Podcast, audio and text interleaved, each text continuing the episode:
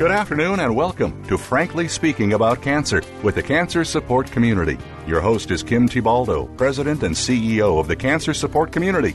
This hour is designed to inspire, inform, and to help you live better with cancer. Now, here's your host, Kim Thiboldeaux. Welcome to Frankly Speaking About Cancer, an internet radio show that focuses on informing and inspiring people to live well with cancer. I'm your host, Kim Thiboldeaux, CEO of the Cancer Support Community. The Wellness Community and Gilda's Club have united to become the Cancer Support Community, one of the largest providers of cancer support in the United States and around the world. Our services are offered at more than 170 locations worldwide and online at www.cancersupportcommunity.org. As CEO of the cancer support community, I have the opportunity to speak with a lot of people facing cancer across the country, around the world, uh, patients and, and, and their caregivers and loved ones. And one subject they always tell me they would like more information about is nutrition.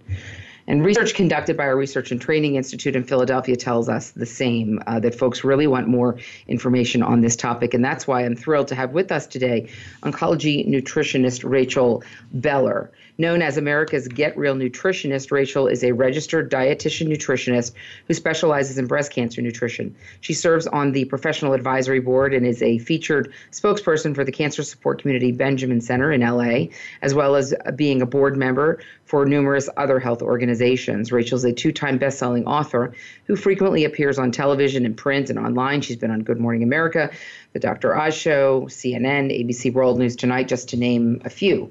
And uh, prior to founding the Beller Institute in 2007, Rachel conducted research on the role of nutrition in breast cancer prevention at Cedar Sinai Medical Center and John Wayne Cancer Institute at Providence St. John's Health Center for over a decade. At Beller Nutrition, she provides nutritional advice to people from all walks of life. And I think everyone can see why I'm excited uh, for Rachel to be with us on the show today. Welcome, Rachel. Thanks for having me. Pleasure. Um, it's it, there's so much for us to talk about today. We're I think we're going to be hard pressed to get through my list here, Rachel. Um, and you have such deep knowledge. Um, but let let me just jump right in and get started, Rachel. Um, people come to you at different points in their cancer journey. Can you talk to us a little about, bit about sort of the mindset and maybe the needs of someone who's still sort of in active treatment versus somebody who has completed their treatment and then in their post treatment sort of survivalship phase? Yes, um, the mindset is very, very different. At the beginning of the treatment or during treatment, it's um, it's about finding. Look, it's about sorting through a lot of advice that comes from different places, and I think they're all well-meaning places. Um, it could be friends, colleagues who have, you know, looked on the internet and found something that might be over promising or you know take these supplements or do this or my friend did that. And it's it's a confusing time uh, yeah. to sort through what's real what's evidence based and what's going to be helpful or harmful. Um, the mindset of somebody undergoing treatment also is one that um, is being directed by the oncology team. Uh, you're showing up to appointments you're directed to take certain medications hydration um, you're really part of a system, and, and it's it's all moving, and um, you're also dealing with symptom management. So what's in front of you right there. Um, so th- there's a lot going on, and that's a mindset that is um, once you settle in a little bit to what to expect from the treatments, and and the team is on board, um, you're you're directed. Now, yeah. post treatment is a very different mindset because now you're the driver. A lot of patients tell me they're actually it's it's such a such a high, such a celebration to complete treatment, but then a lot have expressed that it's also a very frightening stage for them. They're happy, but they're kind of bummed at the fact that they don't have these directives. Like, do this, show up here. It's like, well, what do I do now? Uh, now yeah. I'm the navigator, and you know, and yeah, where's yeah. my, you know, you're familiar with the Waze app. It's like now you're Waze. You know, it's like you really, you're you're it. Like, how do you how do you do this? And it's a very very different mindset, and one, and they both need direction from uh, your oncology team. Yeah, yeah, I think that's a good point, and I know that uh, You know, I know that that varies whether there's a nutritionist or a dietitian on the oncology team in the place where you're being treated available. Is it covered by insurance? You know, I know there are there's a lot of questions that people confront yeah. in trying to get some of that um, uh, advice and expertise. Um, I, I, know, Rachel, that that our research here at the Cancer Support Community has shown that uh, something that's referred to as sort of unintended weight loss, right? So people mm-hmm. just losing weight, some wasting issues, trying you know trying to maybe keep the keep the weight up. Um, it's a concern for many patients, especially when they are um, in treatment. But, uh, but you know, I'm yeah. sure that sort of eating pints of ice cream is not maybe the best strategy for maintaining a weight when you can't keep that healthy uh, weight on. What are some of your recommendations um, during that time when, frankly, maybe somebody doesn't have an appetite, nothing tastes good, and it could be for physical and, and frankly, even emotional reasons? Oh, absolutely. Unintentional weight loss and unintentional weight gain both both happen. It depends what the treatment plan is and and both are possibilities. But for unintentional weight loss, it's hard. I mean, you're you're looking for your mind immediately goes to okay, what's fattening, what, you know, people are pushing, like you mentioned, ice cream and things like that. But then mm-hmm. these days we've come so far with our uh, nutrition and, and what we know about what yields a good return for your health from the foods that you're choosing to eat. And my advice to my patients is to find low volume foods that have a high caloric value that mm-hmm. are still going to nourish your body and give you give you um, a good feeling. You're going to feel uh, that it's supporting your health. Things like um, first things that I do is I actually don't interrupt the flow of the meals because there's a lot going on. So I'm saying, okay, let's focus on your in between bites. Like what what can we add that's that's low vo- you know low volume, high calorie. So it could yeah. be a granola that you make, and it doesn't have to be the cookie kind of granola. It yeah. could be something yeah. that you know has a low sugar count. Um, if you're tolerating nuts and seeds, combining that with no sugar added dried fruit that you can find anywhere. Um, mm-hmm. Things like that, that a couple handfuls will yield 500 calories. Those are things that are that are good and they're balanced and they keep your blood sugars at bay and it's good. Um, then we look at high calorie add-ons for meals. So, for example, um, you could add two tablespoons of tahini on your food, or use it. It's like a dressing, like a sauce um, that you can find, and definitely at every health food store and some markets as well.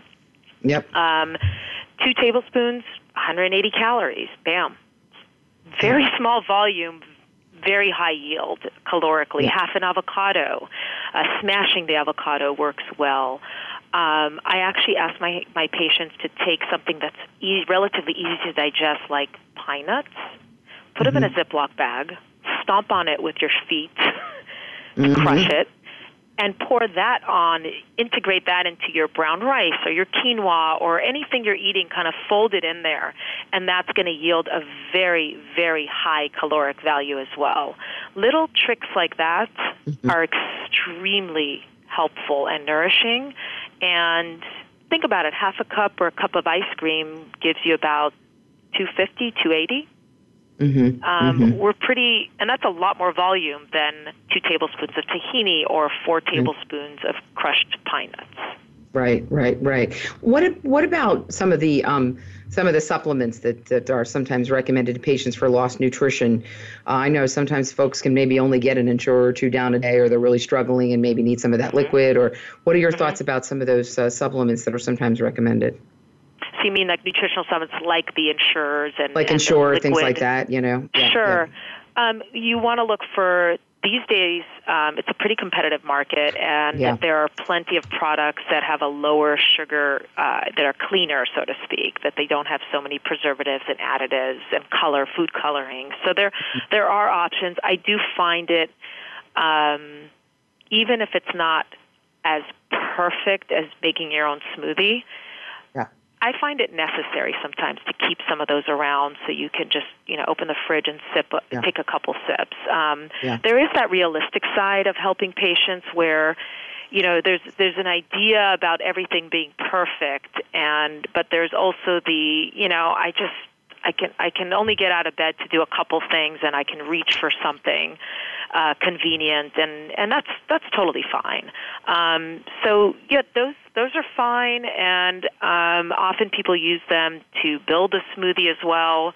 Um, I always provide a lot of shortcuts for uh, making a protein-rich drink yourself Yeah. um, by keep you know simply blending some protein powder with some unsweetened milk, like a Mhm. plant milk of any sort. There's a million on the market at every single Like an market like an around the almond country. milk, for example. Oh, Like an almond, cashew, coconut. There are a Mm. lot of unsweetened options. They're Yeah. not high in protein, but they're a good liquid base.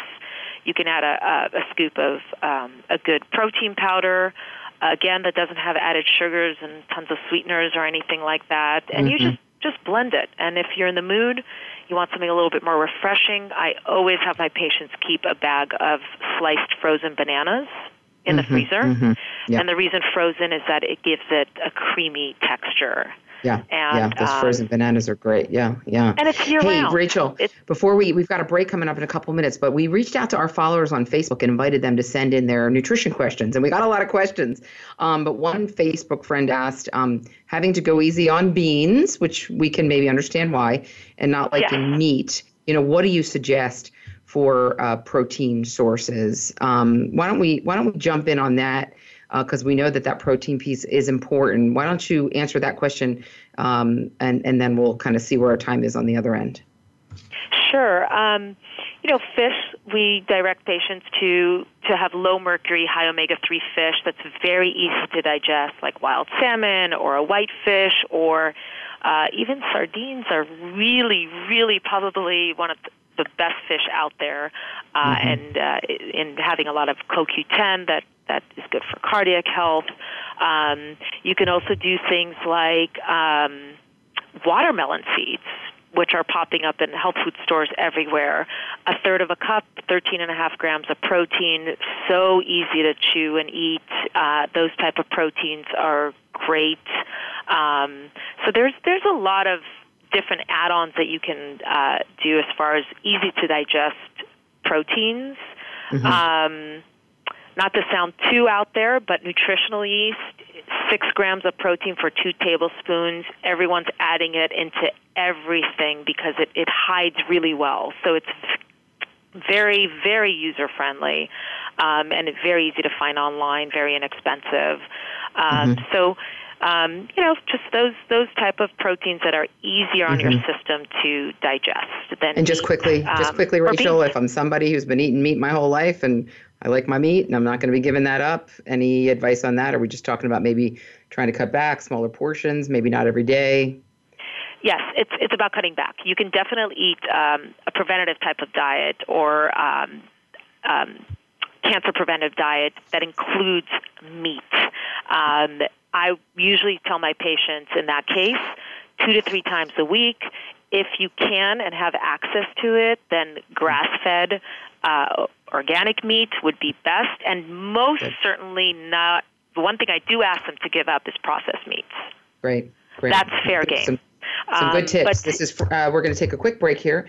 Uh, this is frankly speaking about cancer. We've got a lot more to talk about when it comes to nutrition and cancer with Rachel. We're going to take a quick break and we'll be right back.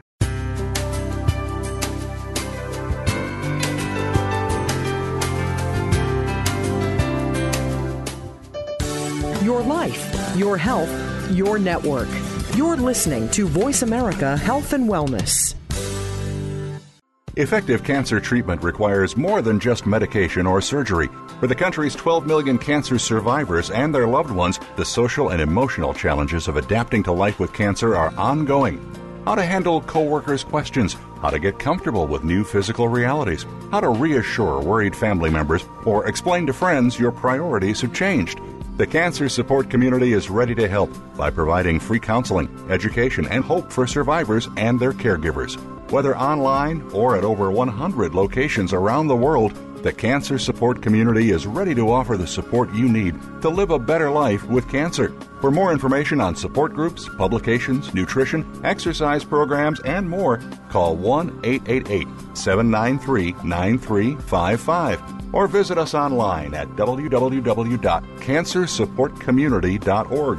That's cancersupportcommunity.org. The Cancer Support Community, a global network of education and hope. Cancer Support Community is proud to be a partner of Magnolia Meals at Home, a new pilot program that aims to help patients by providing nourishing meals to households affected by breast cancer so loved ones can spend more quality time together. This program is currently available in and around two pilot cities, Andover, Massachusetts, and Woodcliff Lake, New Jersey. Participants will receive one delivery of meals every month for up to six months when enrolled in the program. Each delivery includes up to seven meals designed to help meet the nutritional needs of people living with breast cancer and 10 meals for family members. This novel program is brought to you by the Eisai Women's Oncology Program, Magnolia, Cancer Care, the Cancer Support Community, and Meals on Wheels Association of America. To find out if you or loved ones are eligible, visit online at www.magnoliamealsathome.com or call 617 733 5848. Now you don't have to stay linked to your desktop or laptop. Take Voice America on the go and listen anywhere. Get our mobile app for iPhone, Blackberry, or Android at the Apple iTunes App Store, Blackberry App World, or Android Market. Real life solutions. Voice America Health and Wellness.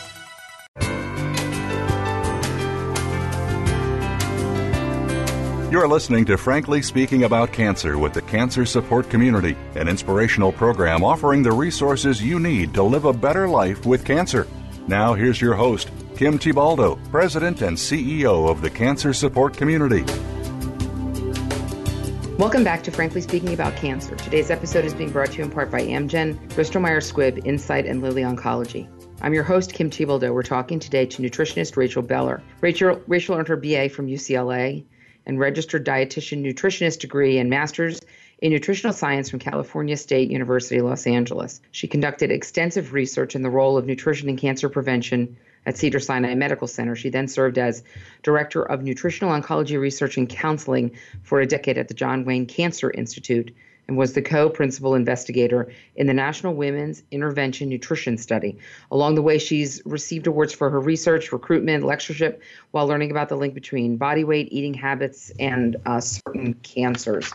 Um, Rachel, I, I know that our listeners um, have so many questions. I'm going to get to a couple more of our Facebook questions, uh, in fact, but I want to jump in. We touched a little bit uh, on sugar in the last segment, and, and you know that's a huge question uh, that people have, uh, really as it relates to health um, in general. Uh, you know, I know we've seen documentaries about sugar and how, you know, sugar's listed on labels or not and things like that. Um, but let's talk about cancer specifically. What do we know about the link between sugar and cancer? Does, does sugar feed cancer? Should we cut all sugar out of our diet? Do we do we eat the apple which has sugar in it or walk away? What do we know about sugar's effect on the body and about the link between sugar and cancer? Does every every single cell in our body needs sugar in order to survive. There's no hmm. bypassing that. That's a fact. And if we don't get sugar from a whole grain or that apple that you mentioned, your body's going to resort to breaking down all important protein, which is, you know, that that that's comprised of enzymes and and uh, you know things that we use for our hair, our muscles, nails, and and or you'll get it from fat and so it's it's going to make more glucose, more sugar, in order to give cells, good cells, uh, cancer cells, energy to survive and thrive. So so so that is a fact. Now, should you walk away from that apple? No. It's really about understanding how to modulate your sugars, how to balance. It's a balancing act. Mm-hmm. And if you're, my advice to my patients is to, yes, to give up added sugars and maybe not drink juices in the fact that they have a lot of sugar that's going to, you know, that's going to create a lot of uh, insulin production, which triggers insulin growth factor 1, which causes, you know, there's inflammation in the body. That's not a good idea. But, but it's very important to understand how to combine your food. How does your food work together? For example, if you're going to eat raspberries, yes, they naturally have sugar. And a lot of my patients come into my office fearful to eat the raspberries. Now, the important thing is to understand that yes, indeed they have natural sugars, but they also have natural fibers.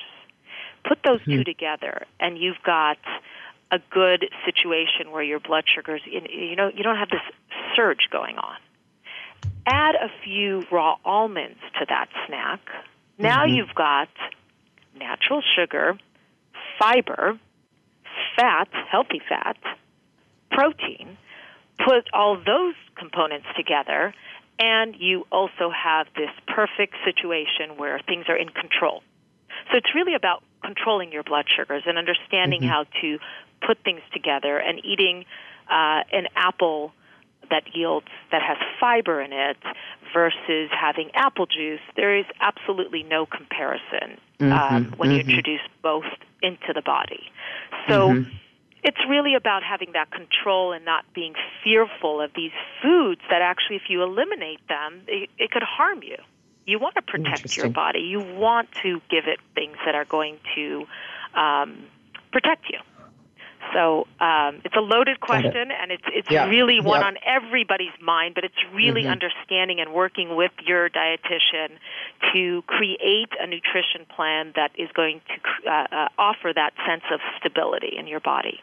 Yeah, Rachel, let's let's switch to souping. I know you're a big fan of souping. Mm-hmm. Talk to our listeners about what that is and what that means. Oh, I love souping on so many different uh, fronts. Um, if I have patients who have experienced unintentional weight gain after their treatment, souping is a great way to uh, get into a plan that gives you meals that are very, you know, they're controlled, they're right there, they're convenient.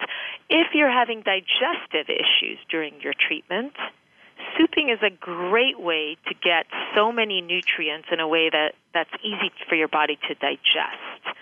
So, for example, eating um, raw butternut squash or raw vegetables might be too overwhelming on your body, but if you're uh, creating a soup and you're pureeing it, it's a lot more digestible and uh, tolerable, so you can really get a lot of nutrients while you're retaining the fibers, but it's just a lot more user friendly and friendlier on your body. Um, so it's it really works on so many different fronts to um, to offer that sense of convenience. Also, um, it's extremely affordable. When I soup, um, I make a batch on a Sunday. I've got lunches, assuming I'm not going out, which I try not to. Monday, Tuesday, Wednesday, I, I've got a jar in my office, and I'm happy. I've, I have my meals, and they're nutritionally balanced and easy. So it's um, and it costs pennies. Yeah, yeah, yeah. Talk to me, Rachel, about fiber. First of all, for our listeners, you know, if you could tell us what is fiber, what are some good sources of fiber, and what's the importance of fiber in the diet? Fiber is, um, I like to describe fiber as like your internal cleaning crew, so to speak. Yep. It's it's like yep. a it's like a spa team uh, in mm-hmm. in your mm-hmm. body. A lot of patients will ask about detox, detox this. I heard about this detox and I always revert them back to food.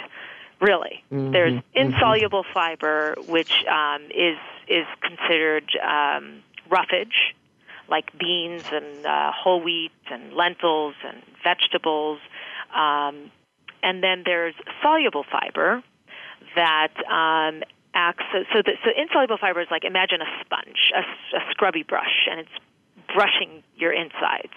And then as it's doing that cleaning mechanism, it's releasing um, potentially harmful compounds, uh, hormones like cholesterol, and then soluble fiber is basically uh, like a sponge, and it grabs that stuff and mm-hmm. escorts it out of the body.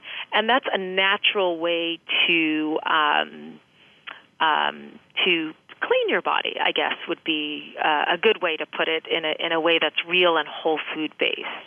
Uh, fiber also helps regulate your blood sugars. It helps prevent heart disease. Um, it's it's good on so many different fronts. Now, most people know that fiber is good for them. They know. We've been hearing about it. It's on labels and everything. But what's interesting when I do an average uh, diet history, or when I was doing it in the research setting as well, most people are averaging 50% of what's recommended. They mm-hmm. average, the average American gets 11 to 15 grams. 3% mm-hmm. of Americans meet the recommended fiber goal. Mm-hmm. And I started to think, like, what's going on? But if you look at produce, you look at how much produce would it take to meet the goal of 30, 35 grams that I like to recommend, yeah. you'd have to eat nine huge bowls of spinach salad with, with different veggies in it. Mm. It's a little overwhelming. Yeah, I should um, say. Yeah. Yes. So so that's where people are uh, falling short. In, and so my recommendation is to establish a game plan. And my ultimate recommendation is to have everyone look at their breakfast tomorrow morning and really figure out how much fiber are you getting. If you can get yourself to about 10, 12 grams of fiber before you walk out the door, mm-hmm. that's fantastic.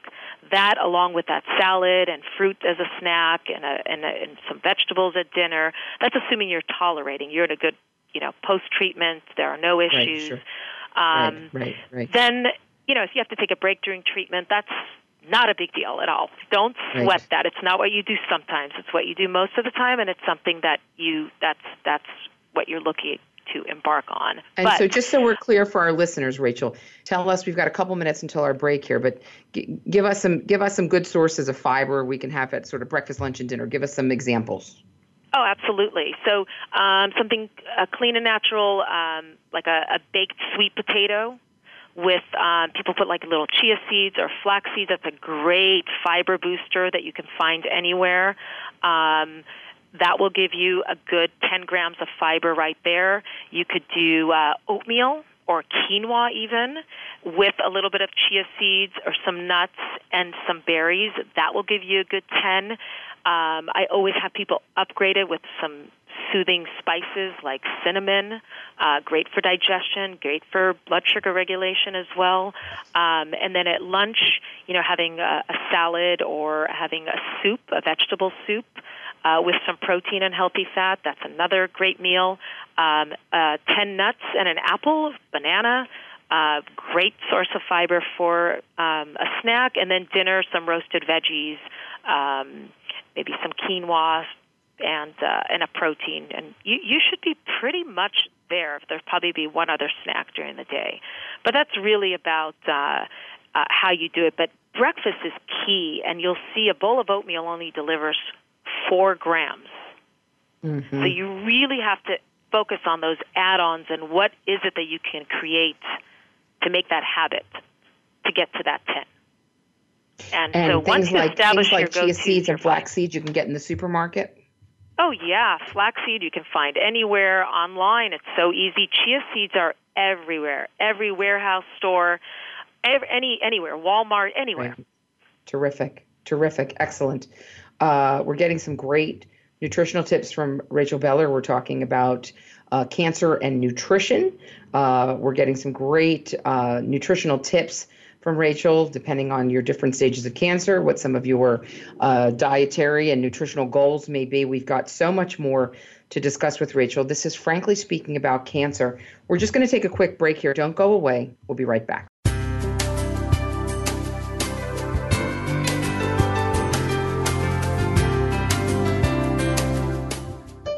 Opinions, options, answers. You're listening to Voice America Health and Wellness. Cancer. It's a lonely word. Terms I don't understand. Choices I never thought I'd have to make. But there is hope and help. Support from cancer survivors. Links to research and clinical trials. Help with finances and access to care. All behind you at Breakaway from Cancer, created by Amgen to empower cancer patients. The cancer support community is proud to be a partner of Breakaway from Cancer. Hi, I'm Nick Nicolaides, President and CEO of Morphotek, and we're delighted to be a sponsor of Cancer Support Community's Frankly Speaking About Cancer series. Morphotek and its parent company, Eisai, are committed to human health care, and we recognize that patients and their families are the most important participants in the healthcare process. We salute our global advocacy partners who are devoted to improving the lives of people touched by cancer every day. Have you become a member yet? Sign up now to become a member of Voice America. It's always free and easy. Plus, you get to take advantage of some great member benefits. Get unlimited access to millions of hours of on demand content across all of our channels. Keep track of your favorite episodes, shows, and hosts in your own customizable library. Find out what shows you might be interested in based on your favorites. Plus, you get insider access with our newsletter. Membership gives you more. Sign up at voiceamerica.com and click register at the top right. A fresh look at today's health. Voice America Health and Wellness.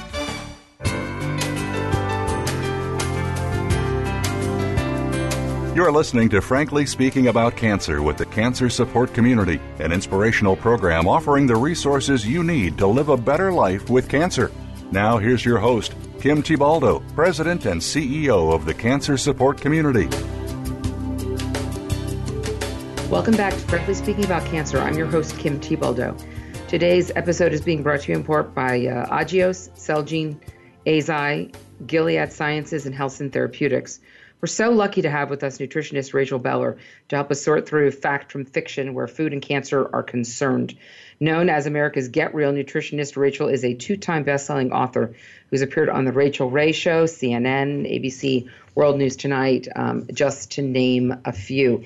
Hey, Rachel, I'm going to do a little bit of a lightning round because I have a lot of lot of uh, waterfront that I want to cover here with you for our um, listeners. Let me let me start with a quick question about we see these commercials talking about probiotics and prebiotics and, and, and gut health. And can you explain what these are and how good, you know, quote unquote, gut health helps with cancer prevention? Sure. I mean, I, I explain to my patients to um, think of their gut as they would a garden, and how you treat it is exactly how things, it's going to affect how things grow. Now, there's prebiotics, and prebiotics are, they help the good bacteria grow and they co- come from food sources like whole grains, oats, uh, your more greenish bananas, apples, avocados, garlic, onion, edamame. And then there's probiotics. Probiotics replenish the good bacteria that's already growing in your gut. And food sources of that would be like uh, miso or sauerkraut that's refrigerated, that's live and active. Um, you see a lot of kombucha drinks. You just have to watch the sugar on those. Mm-hmm. Um, certain spices actually have been shown. There's some some human trials that are looking at spices also helping with you know good gut bacteria, but really. Um, focusing on on having these whole foods that help nourish your gut is very very important. One of the things we don't think about, because we're always looking for the supplement and s- solutions like that, is really to go back and look at well, what causes dysbiosis, which is um, abnormal gut bacteria. Um, sugar, having a lot of simple sugars from added sugars um, that you're adding to coffee and things like that, that causes um, uh, unfavorable conditions in your gut. Uh, fiber mm-hmm. helps you. Uh, so the whole thing we talked about, fiber, that helps promote good gut health. Uh, keeping trim and managing a good weight status is important as well. Processed foods also cause a lot of dysbiosis.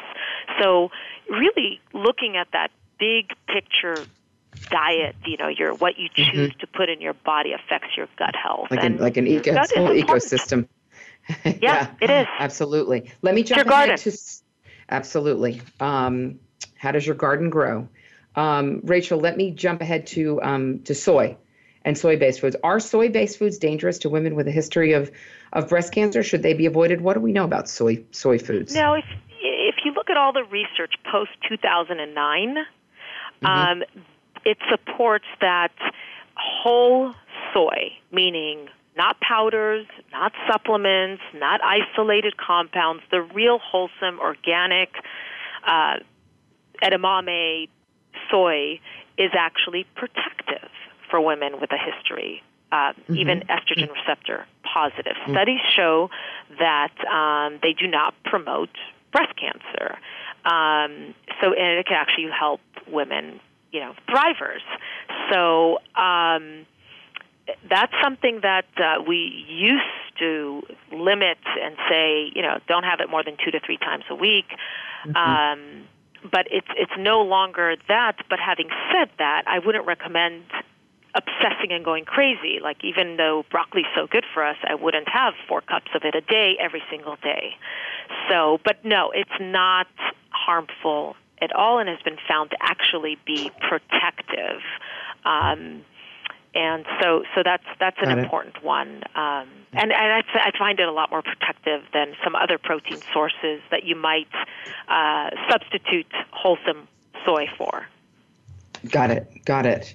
Um, now this is this is one that I know will perk up the ears of our listeners. Alcohol. what do we know about the link between alcohol and cancer? I know sometimes we read studies that say, "Oh, a glass of wine is you know is good for you." Um, what do we know about uh, alcohol and cancer, and um, and how do we look at maybe hard alcohol versus wine, and are there differences there?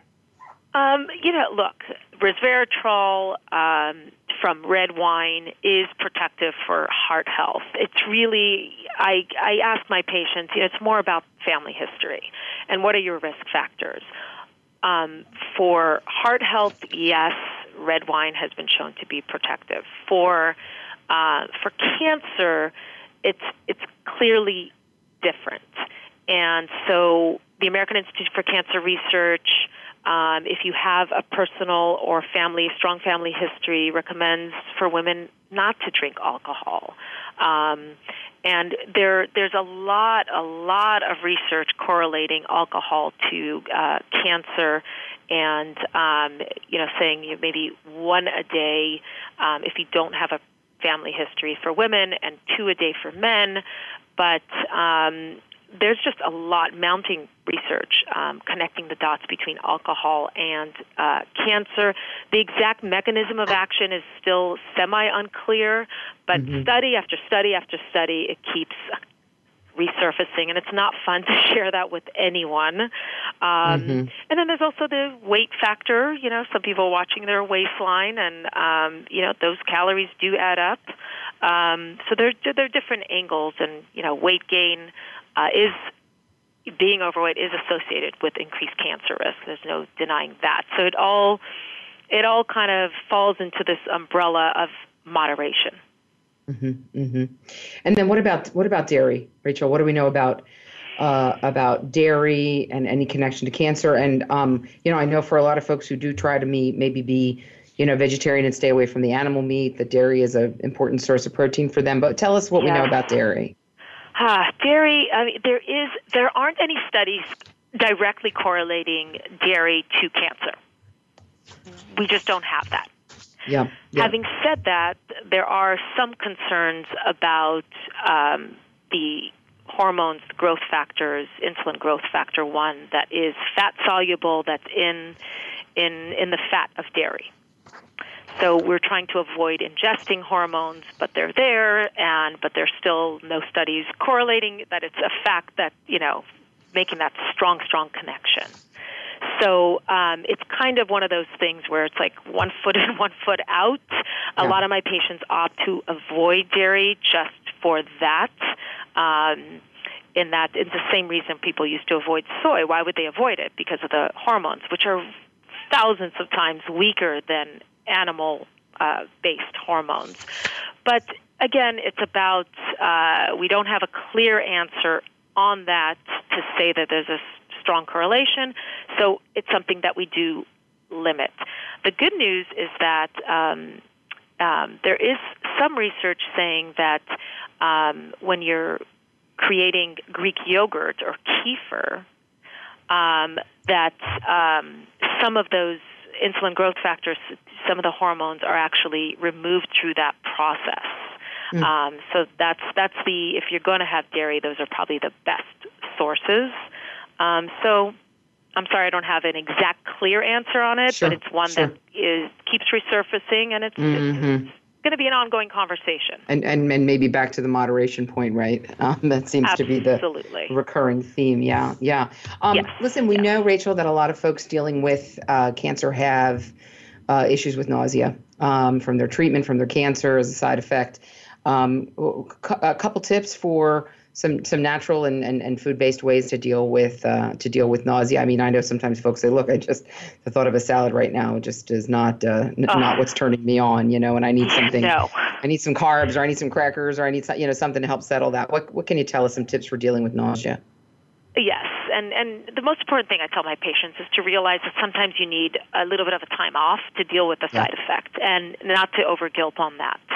Um, yeah. you might resort to things that you normally would not resort to, like right. that uh, right. sticky rice that's um, soaked in miso soup.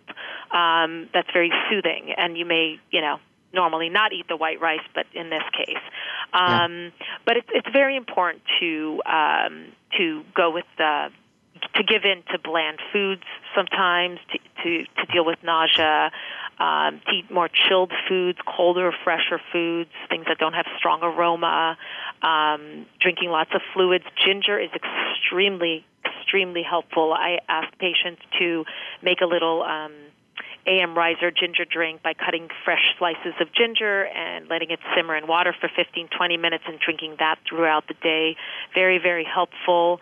Um, there's also like uh, different popsicles that we'll recommend, like a lemon ginger popsicle that's very soothing. You basically simmering some uh, lemon, some sliced ginger, just a touch of maple, um, chamomile tea, and then putting them in popsicle molds and having hmm. those. Mm. Um, mm. So there are a lot of like little, you know, solutions that. Um, and tips that we give uh, patients using, using a room diffuser um, that that has a nice aroma to it. So um, nausea is very challenging, very very yeah. challenging, and it's challenging for people around to to really understand what that feels like. Yeah, absolutely, and I know it is a common certainly a common side effect that we are, you know, even in the even in the age of more improved treatments and more targeted treatments, it's certainly one, uh, you know, one that we're hearing about. Um, Rachel, we've only got about a quick minute until our break, but can, can you just quickly touch on? We hear a lot about superfoods, antioxidants. Can you just take a quick minute to tell us what those are, what we need to know about about that?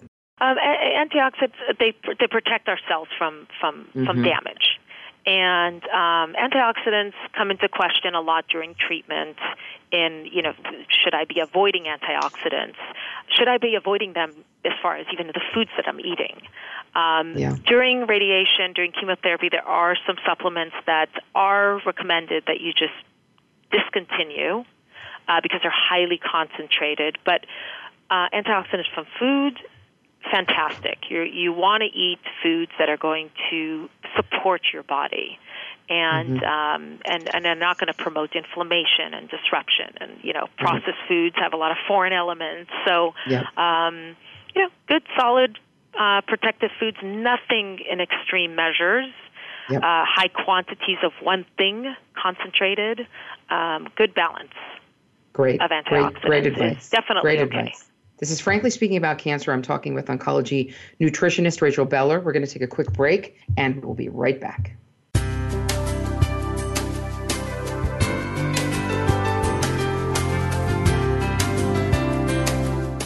Opinions, options, answers. You're listening to Voice America Health and Wellness. Effective cancer treatment requires more than just medication or surgery. For the country's 12 million cancer survivors and their loved ones, the social and emotional challenges of adapting to life with cancer are ongoing. How to handle coworkers' questions, how to get comfortable with new physical realities, how to reassure worried family members, or explain to friends your priorities have changed. The cancer support community is ready to help by providing free counseling, education, and hope for survivors and their caregivers. Whether online or at over 100 locations around the world, the cancer support community is ready to offer the support you need to live a better life with cancer. For more information on support groups, publications, nutrition, exercise programs, and more, call 1 888 793 9355 or visit us online at www.cancersupportcommunity.org. That's cancersupportcommunity.org. The Cancer Support Community, a global network of education and hope. People living with breast cancer often find it difficult to ask for help, and many of the people in their lives want to help but don't know how. During National Breast Cancer Awareness Month, Cancer Support Community is proud to support Meal Trains sponsored by Magnolia, which utilizes mealtrain.com, a free shared online calendar to streamline the process of giving and receiving meals for families coping with breast cancer. Help us reach our goal of 1,000 new breast cancer specific meal trains this October. To learn more, visit mealtrain.com slash MMT and enter the code MagnoliaB or visit us at cancersupportcommunity.org. Have you had a chance to check out Voice America's online magazine and blog, Press Pass? If you love our hosts and shows, check out articles that give an even deeper perspective, plus topics about health and fitness, movie reviews, philosophy, business tips and tactics, spirituality, positive thought, current events, and even more about your favorite host. It's just a click away at vapresspass.com. That's vapresspass.com. VA Press Pass by Voice America. All access, all the time. A fresh look at today's health. Voice America Health and Wellness.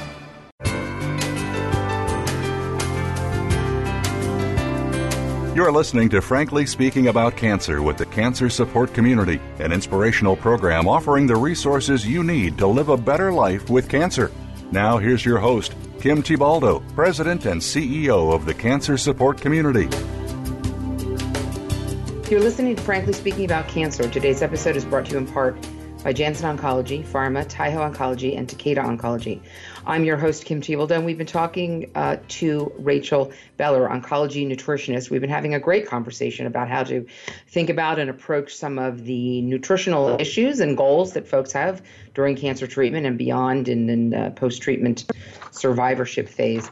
Um, I would love to hear from you, Rachel, about why you decided to get into this work. What inspired you to become uh, a nutritionist, and maybe talk a, a, little bit for a minute or two about some of the things that you're doing specifically to help patients. I know you have a program called Power Perks uh, Thrive. Maybe you can uh, dig in on that a little bit, but tell us a little bit more about what inspired you to this work. Well, it it it all started. My my father uh, was diagnosed with pancreatic cancer, and um, at the time I was studying nutrition. I was interning at Cedar Sinai, and I just firsthand experienced what it was like to be lost, completely mm. lost in looking for some answers, some some ways in which to cope with the treatment, and um, and we we did. My mom and I. I remember my brothers and I. My mom. We were all looking for, you know, should he take shark cartilage? And we neighbors were telling us about different things, and I it literally was living through that. Where do I get credible information? Who can help guide us through the side effects? How do we increase his his protein intake and manage the symptoms? And and again, we weren't looking for a cure, but we were looking for management help. You know how to how to direct like that ways you know navigation. So that really inspired me to turn some of my pain into possibilities and to mm-hmm. really help others going through this. Um, I also landed uh, a job doing research, uh, working on the Women's Intervention Nutrition Study, looking at uh, prevention of recurrence of breast cancer, which delved more into the oncology space and breast health, and really helping women um, understand how to find some solutions. And and it really went into something I didn't have with my father, which was post-treatment solutions. Mm. Women that I, I know I, if I close my eyes, I can see that look on their face of mm-hmm. telling their doctor, "Now what?" And um, some women actually were, um, believe it or not, a lot of women gain weight during breast cancer treatment, chemotherapy. And the oncologist says, you know, well, one of the things you, you could do to help with your survivorship is to um, get your weight in check um, and maintain a healthy weight. And sometimes that means having to to embark on a on a program that that will help with that. So that inspired. Um, me to work on on that angle and looking at that and I started to help all these women and I realized maybe there's a way for me to uh, connect with more women by offering mm. an online program where women all over the world can actually get evidence based information, get some guidance on how to accomplish uh, some strategies. So that's where Power Perks Thrive came in to establish a community for breast cancer thrivers. And it's a powerful online program that gives them step by step guides of, you know, what to eat and and how to structure if they need to lose some weight, how to structure that if they need to maintain a healthy weight. How do you how do you do that uh, in regards to portion control and things like that? We give videos and uh, private face group and really trying to build that community of support. Um, as you mentioned in the beginning, you know it's very very important to understand. Um, different people have different um, different ways about going things. Some women are, yeah. you know, I really only want to eat plant based and I want to be vegan. Some people want to add fish and eggs. Some people don't want to give up that uh, meat. So we offer three different types of program. They're mm. all geared towards the same goal, which is putting women on a healthy path. Mm-hmm. And uh, combining breast cancer prevention strategies, evidence based, along with um, you know, encouraging uh, weight management skills as mm-hmm. well, because it's, it's, it's a struggle. And I, I, think I have to say, I, I, mentioned earlier, Rachel, that our data shows that this is one of the top. I'm just going to tell you consistently, one of the top three things that people want more information on is nutrition, and I, I think that a big part of that is there's so much in your cancer journey that's out of your control, and I feel like this is an area where you can have some control, where where where patients can really be empowered to to learn and to make choices and to think about the, those choices every day and how it makes them healthier, but also how it makes them feel. Um, yes. And you know, just give them more energy. Does it help with managing the nausea? Do you do you find that that this becomes a very empowering uh, action for patients? Extremely empowering, and I always remind patients to think about not not eating this way or uh, for how and or in fear of it coming back really focus on how are you feeling eating this way today and mm-hmm. the evidence that we know because there aren't any there aren't any guarantees. We know to the best that we know from the evidence that we see in nutrition, what are the things that you can incorporate that um, are just a great idea. And the big perk is that you're also feeling more energized, you're reducing inflammation in your body, you're feeling that difference, and what you said is just right on point is that sense of empowerment. You're feeling it's a very powerful thing. Yeah. And um, and if you know what you're doing, you know how to drive the car, you know where you're going, you feel good about it. Of course, there are bumps along the road.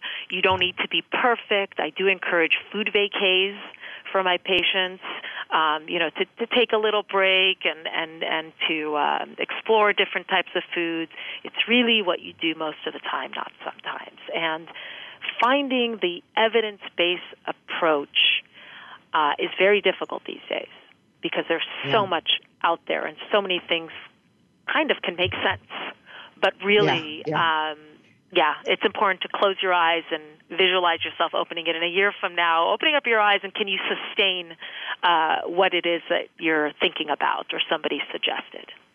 Yeah, yeah, and and it just helps to set those goals and you know have uh, you know lots of room for improvement. And I you know um, we uh, we're getting to the end of our show here, um, Rachel. I, I, just I I do think that. Um, you know, like you said, today's a new day. You wake up and you have the opportunity to make some better choices and and uh, to take some control back and to be uh, to be empowered. Um, we have a quick minute left, Rachel. Just uh, advice for someone who's just been diagnosed with cancer. Maybe they're finishing their treatment, um, and maybe they they have some nutritional goals, and maybe they want that you know they see the opportunity to use food as part of their their care and part of their healing and and uh, part of their next steps. Just a couple quick tips if uh, someone's just listening and, and is on that journey now. Um, I, I really would start there. There's a lot, but I really would start with um, uh, a clean approach to eating. Is mm-hmm. to basically stick to natural, wholesome foods. Uh, mm-hmm. People go with routes of expensive supplements and different things, but really focus, go back to the basics, to the roots. Think of it as like if you're building a house mm-hmm. and you mm-hmm. want a strong foundation. What would it look like? You're going to lay a strong foundation with uh, as tolerated of, of fresh produce and good solid proteins and things mm. that you know what they are. You know exactly what yeah. they are. Yeah. Quinoa yeah. is quinoa. um, yeah. Yeah. You know, things like that. Really wholesome things, and don't sweat the small stuff. You know, people ask, "Can I eat a banana because it has a lot of sugar?" When there's mm. so many other things that need probably some cleanup in in one's diet. Yeah. So, um, yeah. you know, keep it basic, keep it real, and keep it realistic. Love it. Um, Love it. You know, when you're thinking about these uh, these yeah. things, you know, do you want to be Terrific. vegan? Do you want to be pesco vegetarian? What what route suits you that you can do? Either way, you can build a good cancer protective diet. Outstanding. Outstanding. Rachel, thank you so much. We've so enjoyed having you on the show. Uh, please visit Rachel's website at bellernutrition.com and visit us at cancersupportcommunity.org. Uh, we've got a whole host of free services and, and, and beautiful centers around the country. Many of them do provide uh, nutritional programs and services. This is Frankly Speaking About Cancer. I'm Kim Thiboldeaux. Until next time, be well, do well, live well.